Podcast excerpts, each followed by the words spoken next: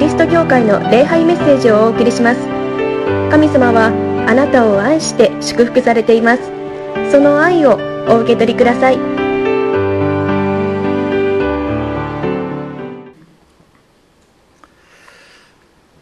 とうとうこの東京オリンピックが始まりましたね。どうなることかなと思っていたんですけれどももう始まったということです、まあ、いろんな意見あのあると思います、まあ、この政治家の方がですねいろいろ考えて決断をされたということです。まあ多分中止にしても中止にしなかってもこの政府は何をしても責められたと思うんですね。本当に私難しい決断だと思うんです。であらゆることを考えて、まあ、これがいいことだろうと彼らは信じて決めたということです。もう始まったからはですねもう文句を言わずにですねこれが成功するようにまた感染者がですねもうこう増えないように祈ってですねああ良いオリンピックだったなというふうにこうあのそうなるようにですね私たち応援したいなと思うのであります。私たちの人生もちょっと似たところありますよね。これからどうなるだろうかなってひどいこと起こるんじゃないだろうかなっていう不安と恐れの中にあるのが私たちの人生です。もうオリンピックも一緒ですね。でも神様が必ず何とかしてくださる。神様が助けてくださる。と信じて私たちは一歩一歩歩む。その歩みですね、えー、オリンピックを見守りたいと思いますしまあ、選手の方々は一生懸命このために練習してきたんですね。その練習の結果をですね十分発揮できるようにですね。あのそれを見守りたいしまた楽しみたいと思うのであります。私たちの人生も皆さんの人生私たち一人一人の人生も神様が共にいてくださり不安なこと恐れること心配なことはありますけれども最終的には必ず益にしてくださる。それを信じてですね歩んでまいりましょう。そして私たち一人一人の人生を楽しみたいと思うのであります、まあ、このようにして礼拝に来て神様を礼拝し神様の福音の言葉を聞くことができるということも本当に素晴らしいことであります。今日の聖書の箇所もとっても素晴らしい聖書の箇所ですねこれを読んでいてですね今回私思ったのはですねえー、ってこんなことが聖書に書かれてあっていいのかと神様これでいいんでしょうかというようなことを思ったんですね。もうこれ最終兵器じゃないかなとですね。もうこれがあったらもう何でもありじゃないですかとこんなことでいいんですかって私は思ったんです。でも神様はそうだよと言われるんですね。ここにですねあの力は弱さの中でこそ十分に発揮される。喜んで自分の弱さを誇りましょうとありますよね。弱くてもいいんだよっていうことです。オリンピック始まっていろんな競技もうすでにですね始まっていますね。でたまたまテレビをつけたらですねあの柔道のあの選手をですね。日本初の金メダルっていうのが決めた決まったのをこう見たんですけれどもね。一生懸命練習してですねやったぞと金メダルだぞと。前回は銅メダルだったんですけれどもね今回は金メダルだということですね。まあ、ちょっと終わり方があの決まり方があれというような感じでしたけれども何はともあれですねこの金メダルだったということですね。でもですね、まあ、表彰台にこの高いところに金銀銅の人がいてですねあといろんなこの人がいてでもそこに至らなかった人たちがたくさんいてで最後にですね金メダルの人おめでとうございます。けれどもその他の人たちも金メダルですよ。っていうことを聖書はこう言ってるんですよね。弱くて負けてしまったって。でも金メダルですよ。ということをこのところで聖書は書いてあるイエス様神様は言っておられるということですよ。えー、それ何ですかって。このゲームのルール無視じゃないですか。っていうことですよね。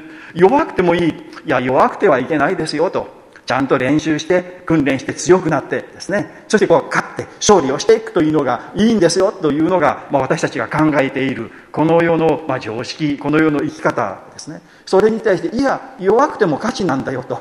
弱くても勝利なんだよと神様がこのところで言われるということ。それでいいんですか？っていうことですけれども神様はそれでいいんだよと言われるということです。私たちの人生を神様が保証してくださっているということです。私たちみんな弱いではないですか。こう不安なところとか恐れるところとか失敗したところとかたくさんありますよね。でもいいんだよとあなたは金メダルだよと保証してくださっているというのがこの聖書の箇所であります。皆さんはですね今のままで金メダルですよ。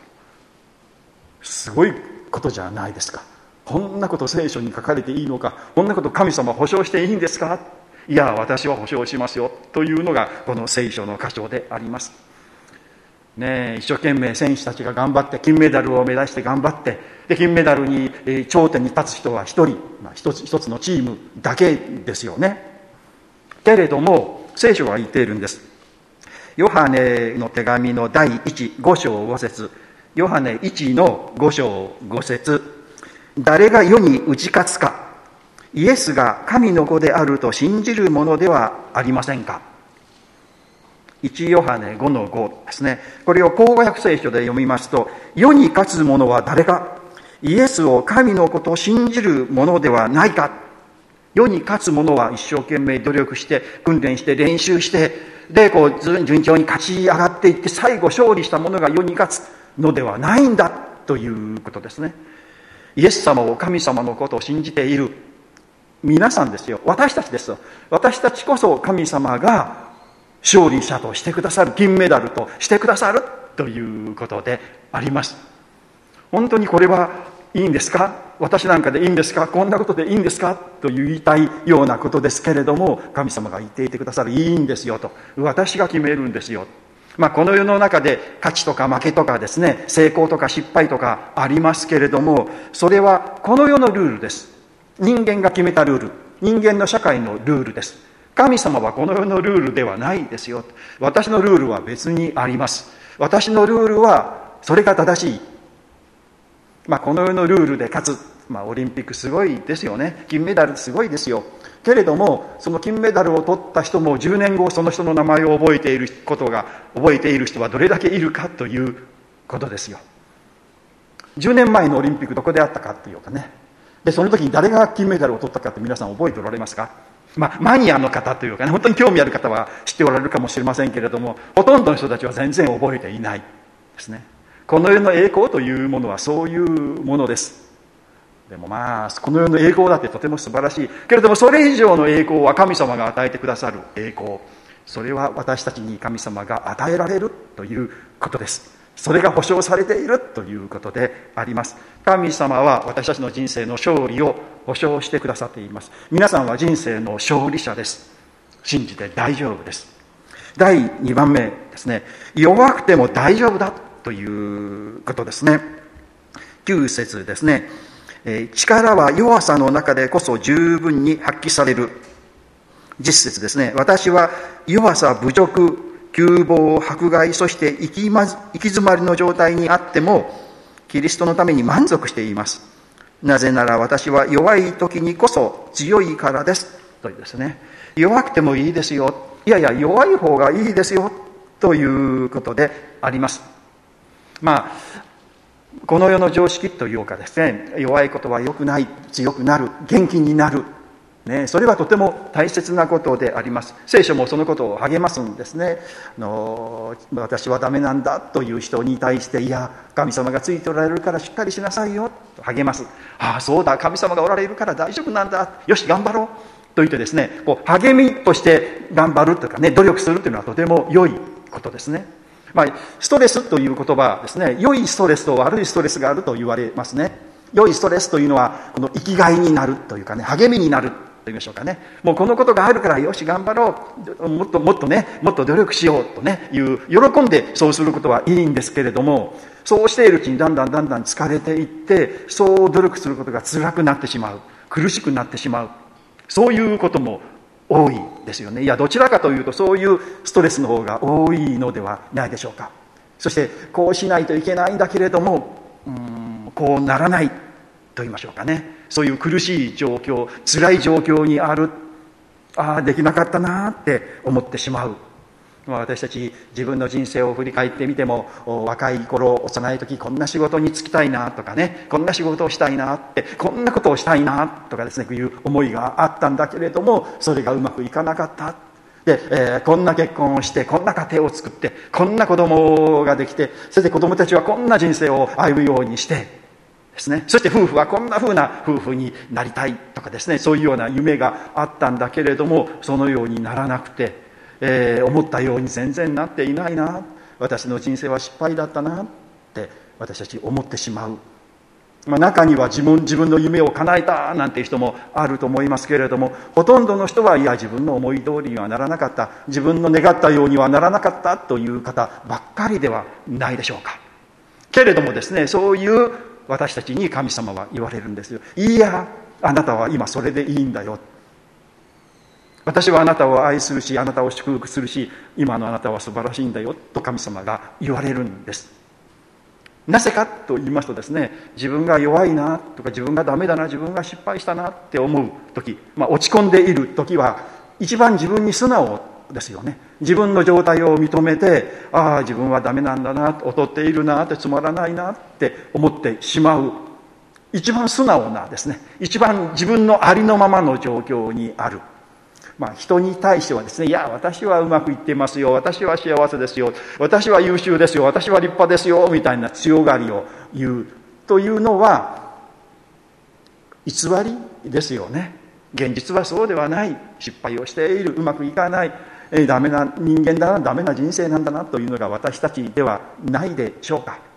で、そういう私たちにですね、一番素直であり、純粋ですよね。それを神様が喜んでくださるんですよ。そうですよ。あなたはそうですよ。あなたはそういうものですよ。けれども、そういうあなたを私は愛するし、そういうあなたを私は祝福しますよ。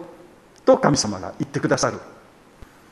この信仰とですね、あの救いというのは行いではない。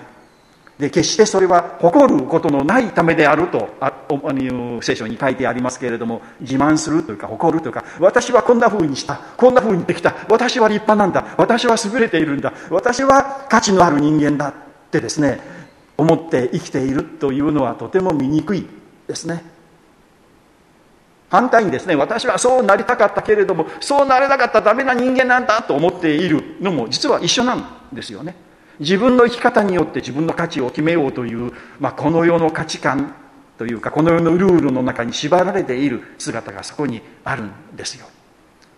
その中でああ私はできなかったな私はダメですよ私は思うように思うような人生じゃなかったですよということであったとしてもそれを素直に認め神様私は弱い人間ですという時に私はそれを待ってたよ。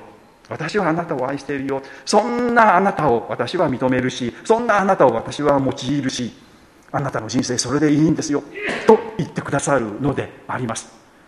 もうそう神様が言ってくださったらこれ以上にない励ましであり慰めではないでしょうか。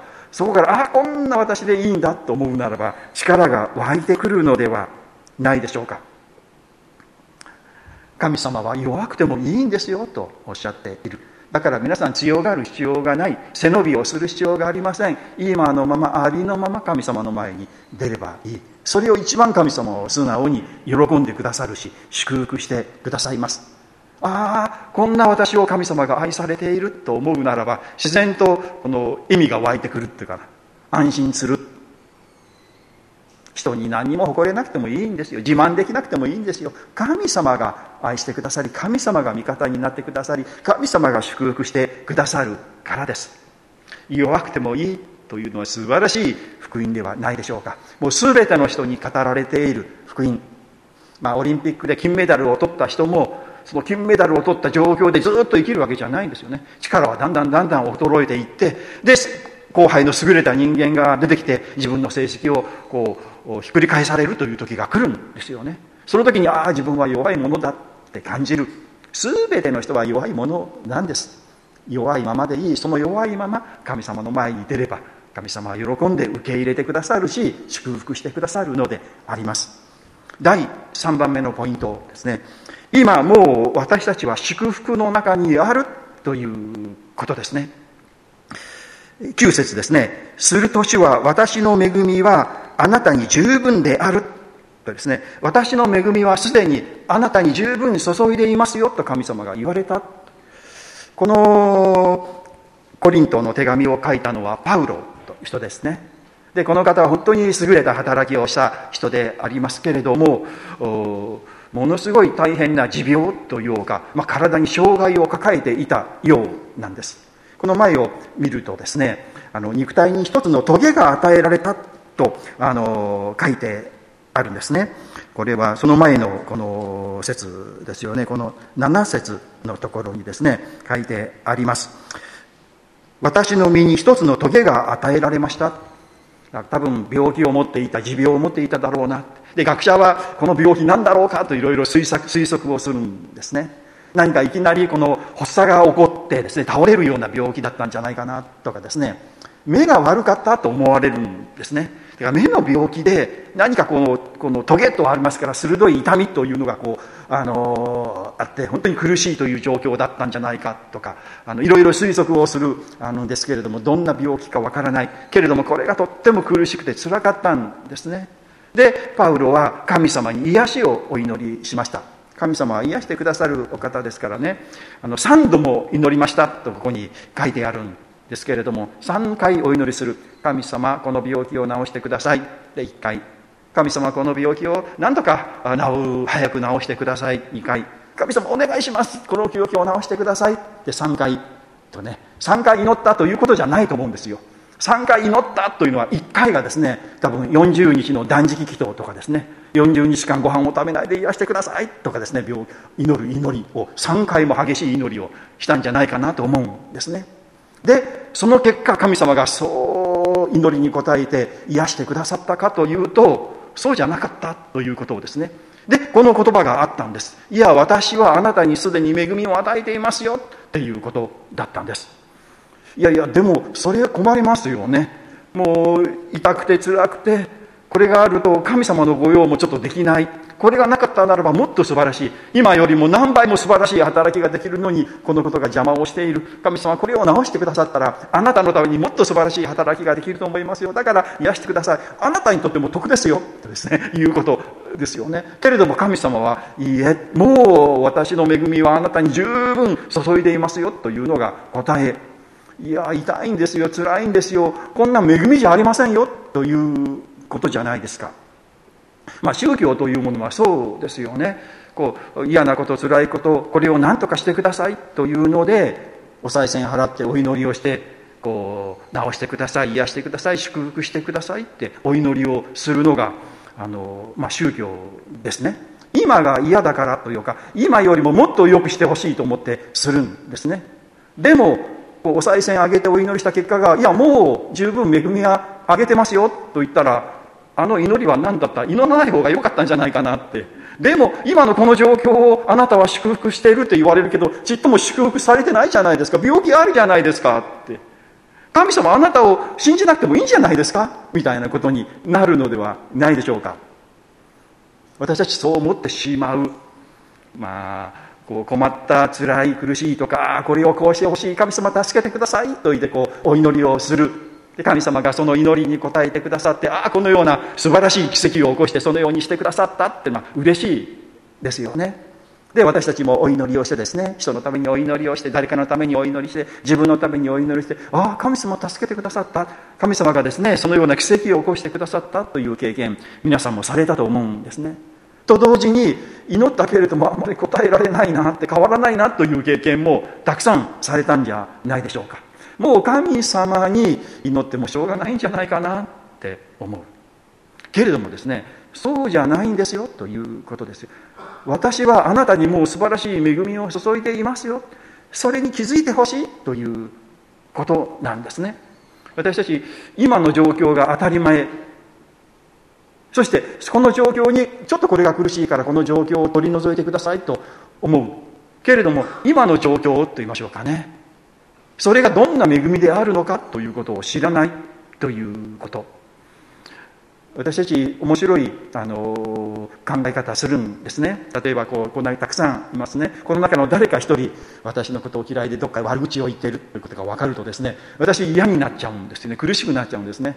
でも一人だけですよ。ほとんどの人は何にも思ってないしほとんどの人は好意を持っていてくださるということが分かったとしても一人そういう人がいるともうその人のことが気になって気になって気になってもうこのこの集まり全部が嫌になるみたいなところ私たちあるんですね。嫌なことだけにこう目を留めて他のいいところをみんなこう忘れてしまうというかいうことがあるんです。でも客観的に見るならばたった一人ですよ、まあ、そういう意味で無視しても構わないものですね。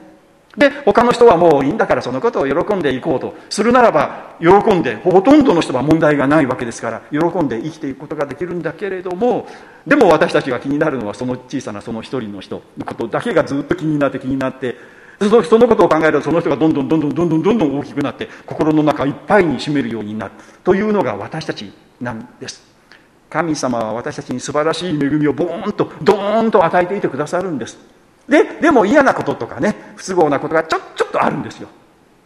で私たちはその与えられてるいいものじゃなくて嫌なこととか問題なことだけをこう目を止めて苦しくなって辛くなってしまう。いつもその嫌なこととか辛いことばっかりを考えてしまうんです。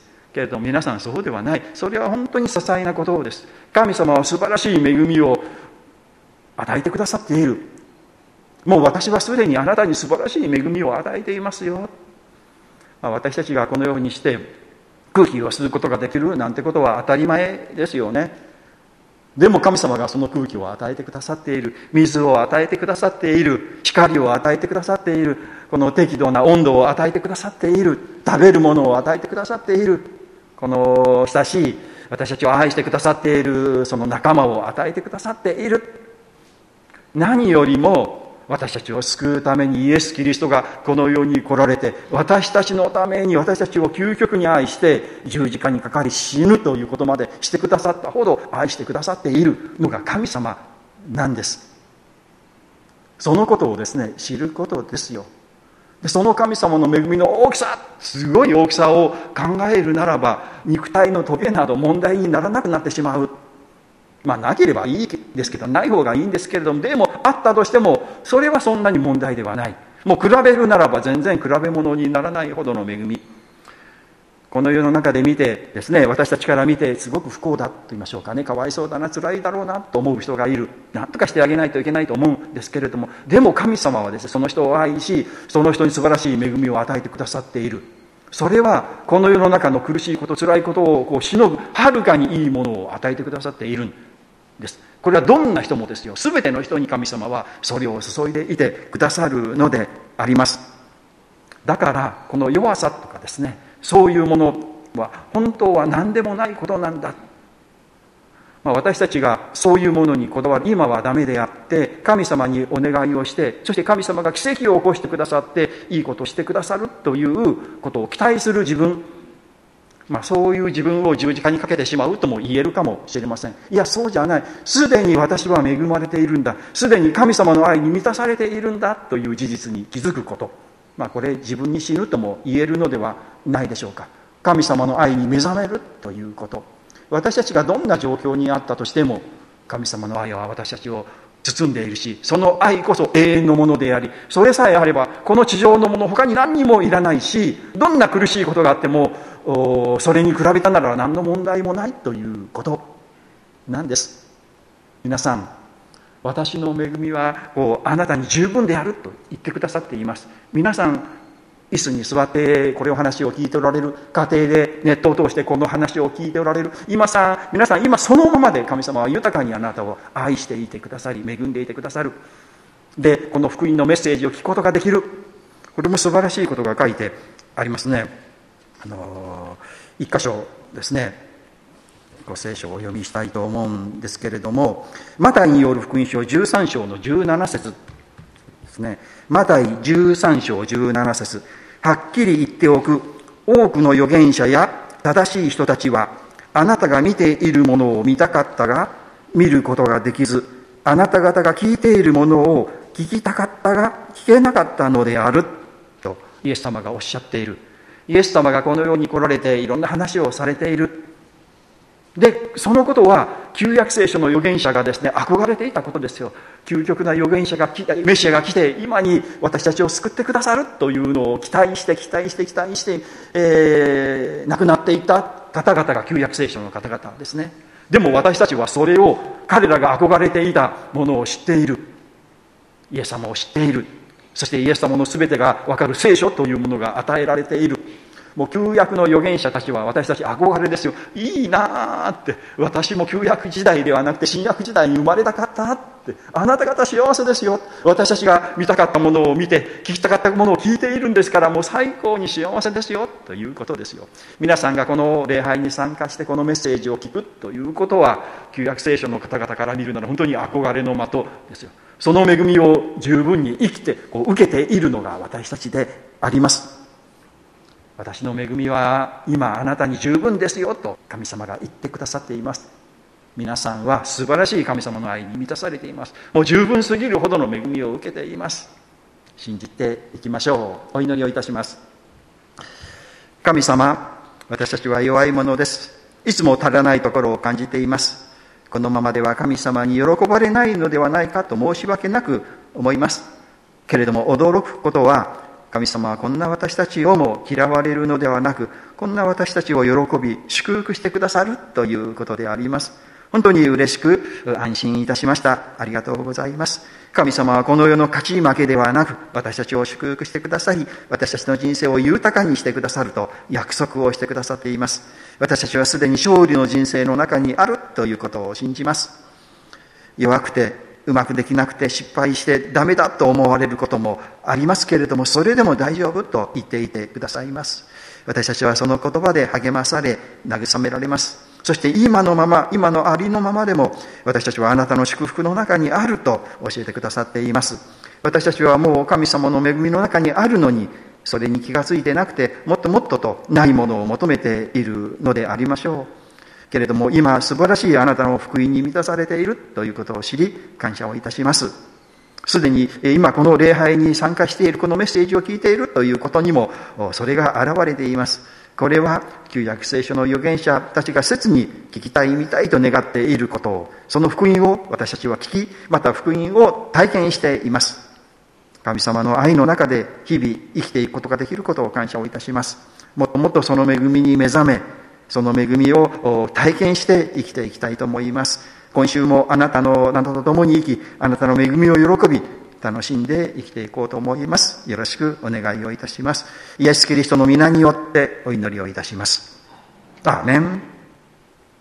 それでは成長の時を持ちましょう。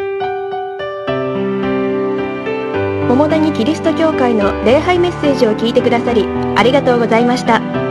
ご意見、ご感想などを聞かせていただけると幸いです。神様はあなたが大好きで救ってくださいました。安心してお過ごしください。